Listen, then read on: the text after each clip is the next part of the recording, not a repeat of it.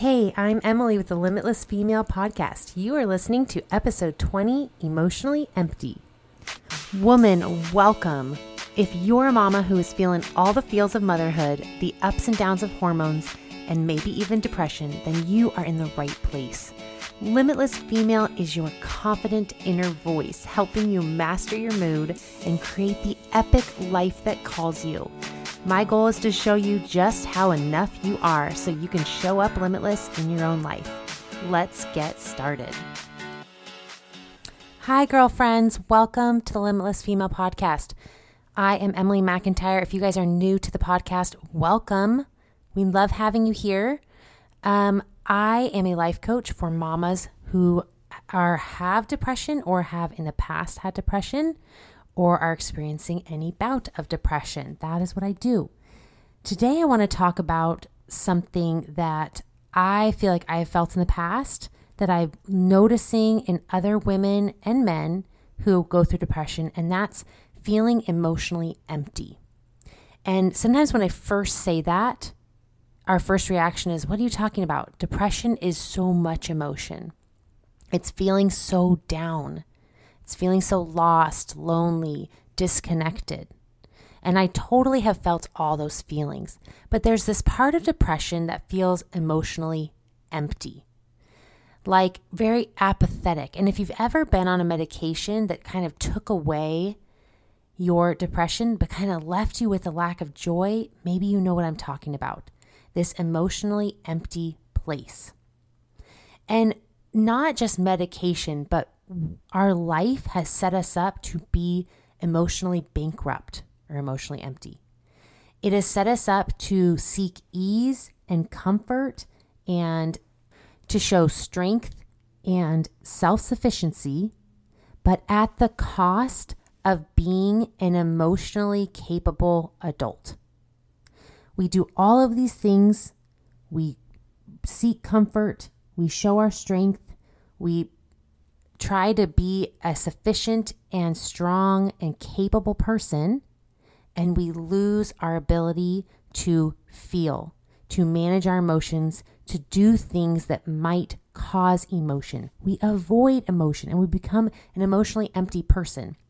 Now, what we do instead of filling up our emotional bucket and becoming very good at experiencing emotion is we do. We get really good at our capacity to do, and we stop filling our bucket with emotions. And you guys can probably relate that whenever there's a problem in your life, like your kids are fighting, or you're struggling with depression, or dinner time is getting too crazy and you call it the witching hour, you try to do something, right? It sounds like the right action, right? Of course, what else would you do? You have to do something, right? I even said in my sentence, what else would you do? That's our go-to, is to do something different.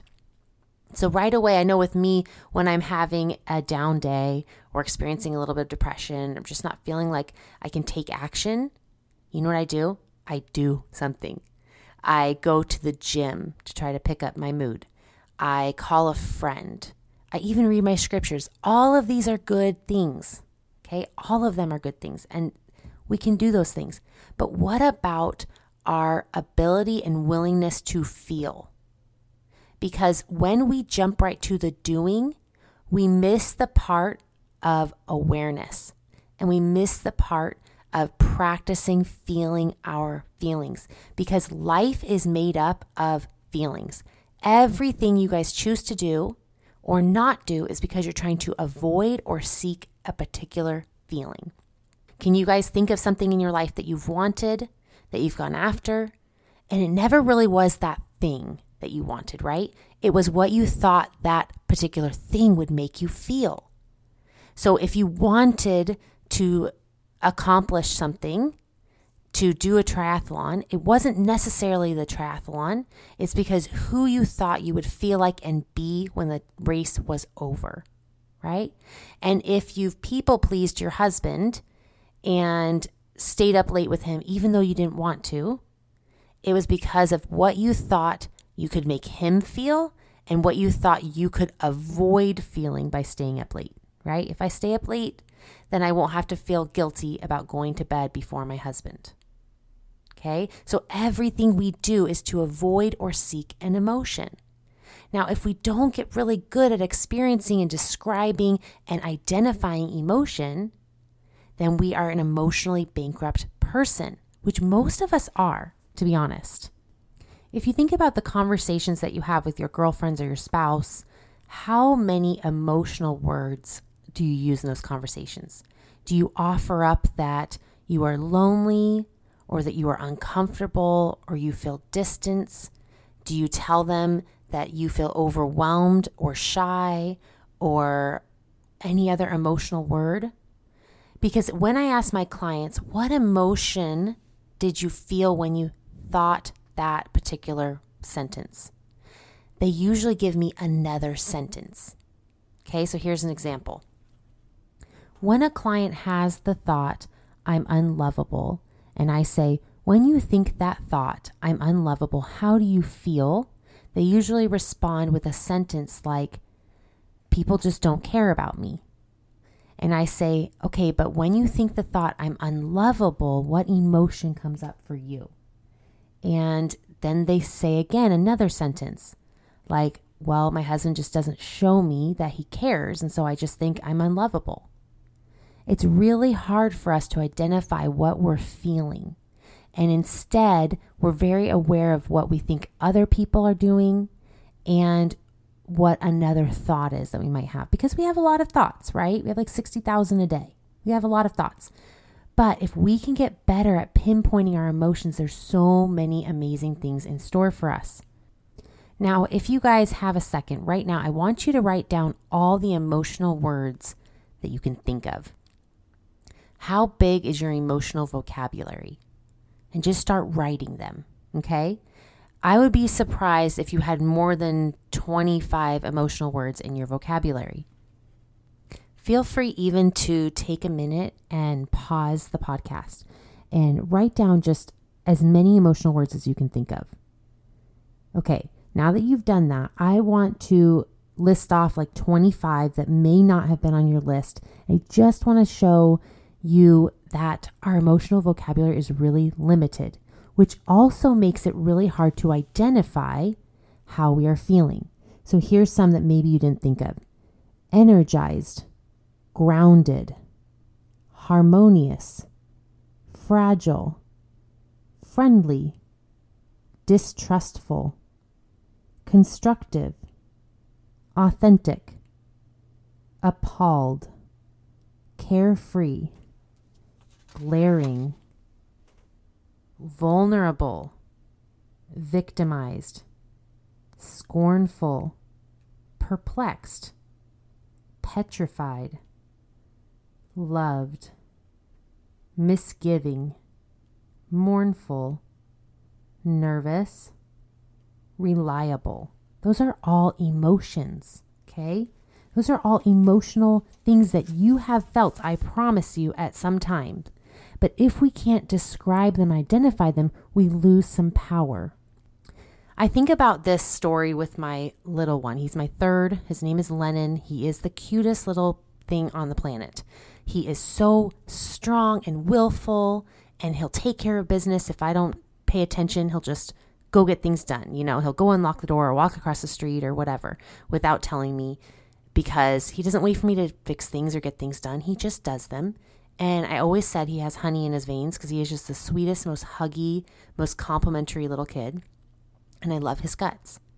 And when he was little, um, he was still in his crib, and I started laying him down, and he would not stay in his crib. He was climbing out. So I started going in there and sitting in the rocking chair with my back towards him and letting him just scream and cry. And anytime he would climb out, I would just put him back in, sit back in his chair, and turn around.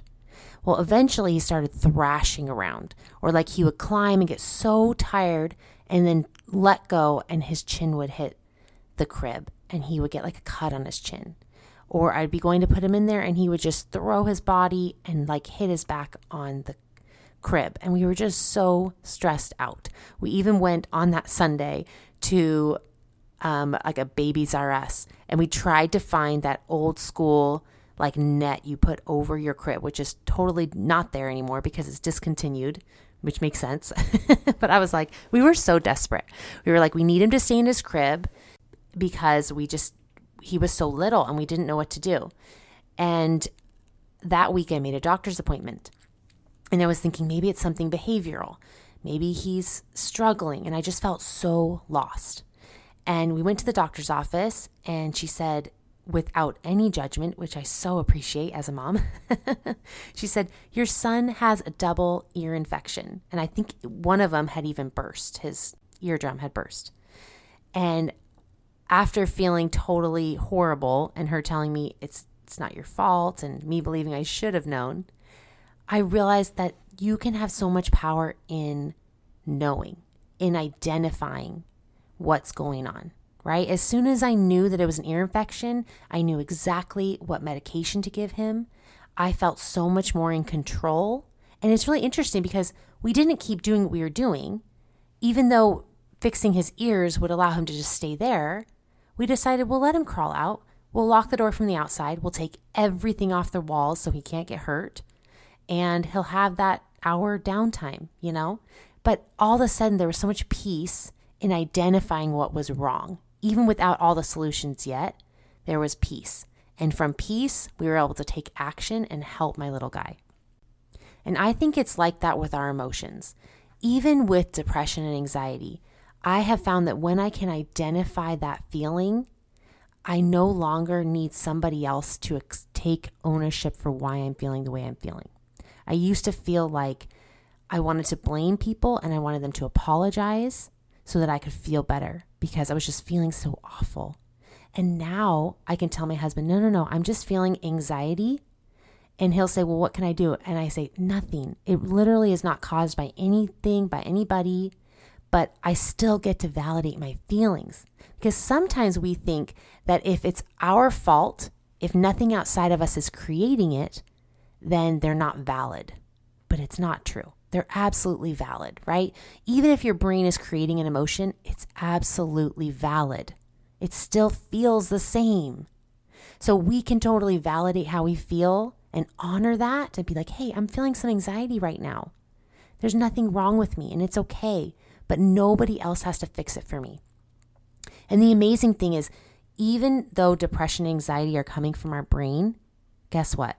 So is every other emotion that we feel, right? Frustration, anger, resentment, all of that is also coming from our brain.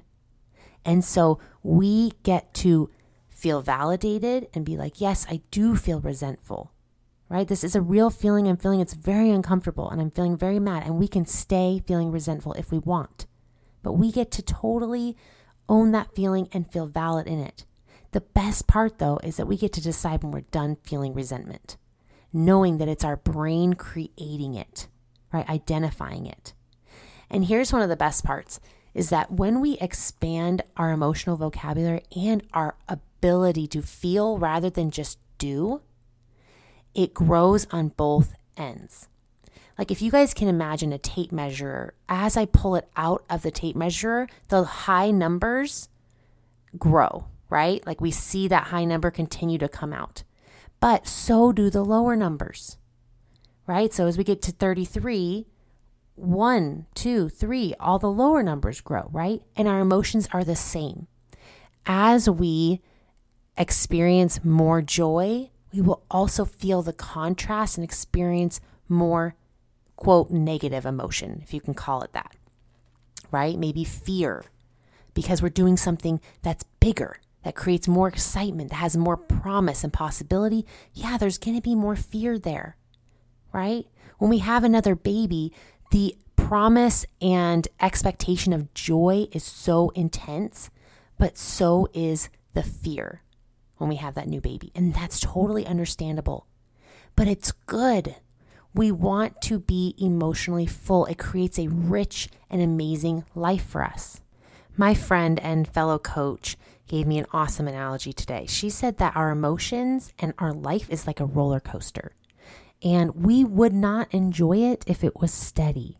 We also would not enjoy it if it was linear, like straight all the way up and then straight all the way down, right? It is the bumps, it's the highs and lows that really make it enjoyable. Like, we are scared on a roller coaster. And when we think about the emotions we feel on a roller coaster, it is not joy all the way through, because we actually enjoy experiencing what we call negative emotion. It's the highs, it's the contrast that's so exhilarating. And that's why I don't even think we can call things negative emotion and positive emotion. We enjoy feeling fear. We enjoy feeling uncomfortable and surprised. All those feelings that you feel on a roller coaster, which don't end at joy, right? Today, I was coached um, from my coach, Chantel Allen, on anxiety.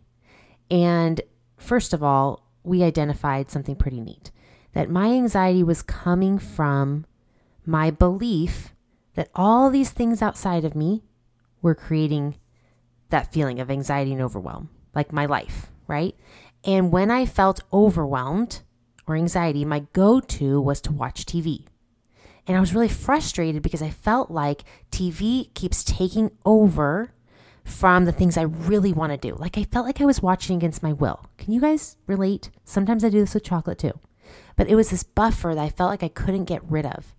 And all I really wanted to do was sit down and write my podcast or read a really important book or um, connect with a friend. But instead, I really felt like I had to watch T V. And what she said was, anxiety and overwhelm are like bullies. Like, of course, I don't want to feel it. Instead, I want to buffer with T V when I feel anxiety and overwhelm, right? Like, not even to mention that my life was not creating that. It was my thoughts. But just the part where I'm feeling anxiety and overwhelm, and in order to avoid that, I watch T V. It's like a bully, right? Of course, I don't want to sit and hang out with this bully. Of course, I don't want to make friends with anxiety and overwhelm. And so I'm like, as quick as possible, trying to turn off that emotion and zone out, which I think a lot of moms can relate to. In the name of self-care, we're like, let's zone out and not feel this feeling. But it's at the expense of the greater, better, more joyful things in my life.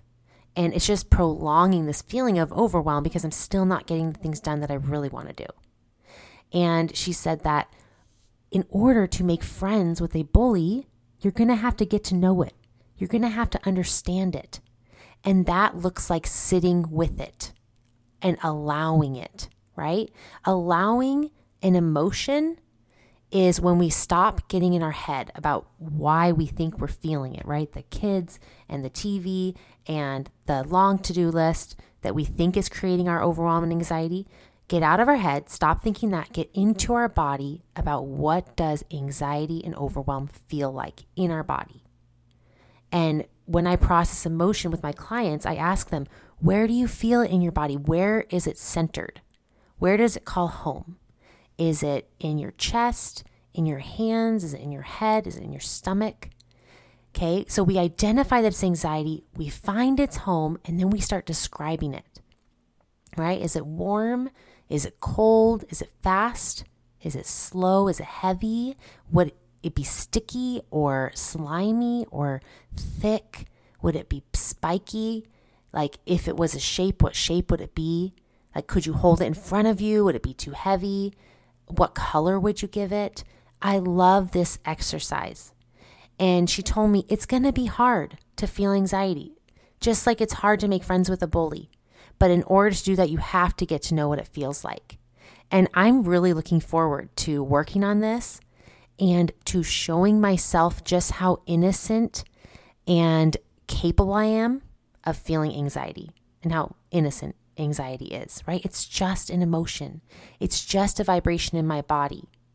And so I love the idea that we increase our emotional vocabulary and then we can identify how we're feeling.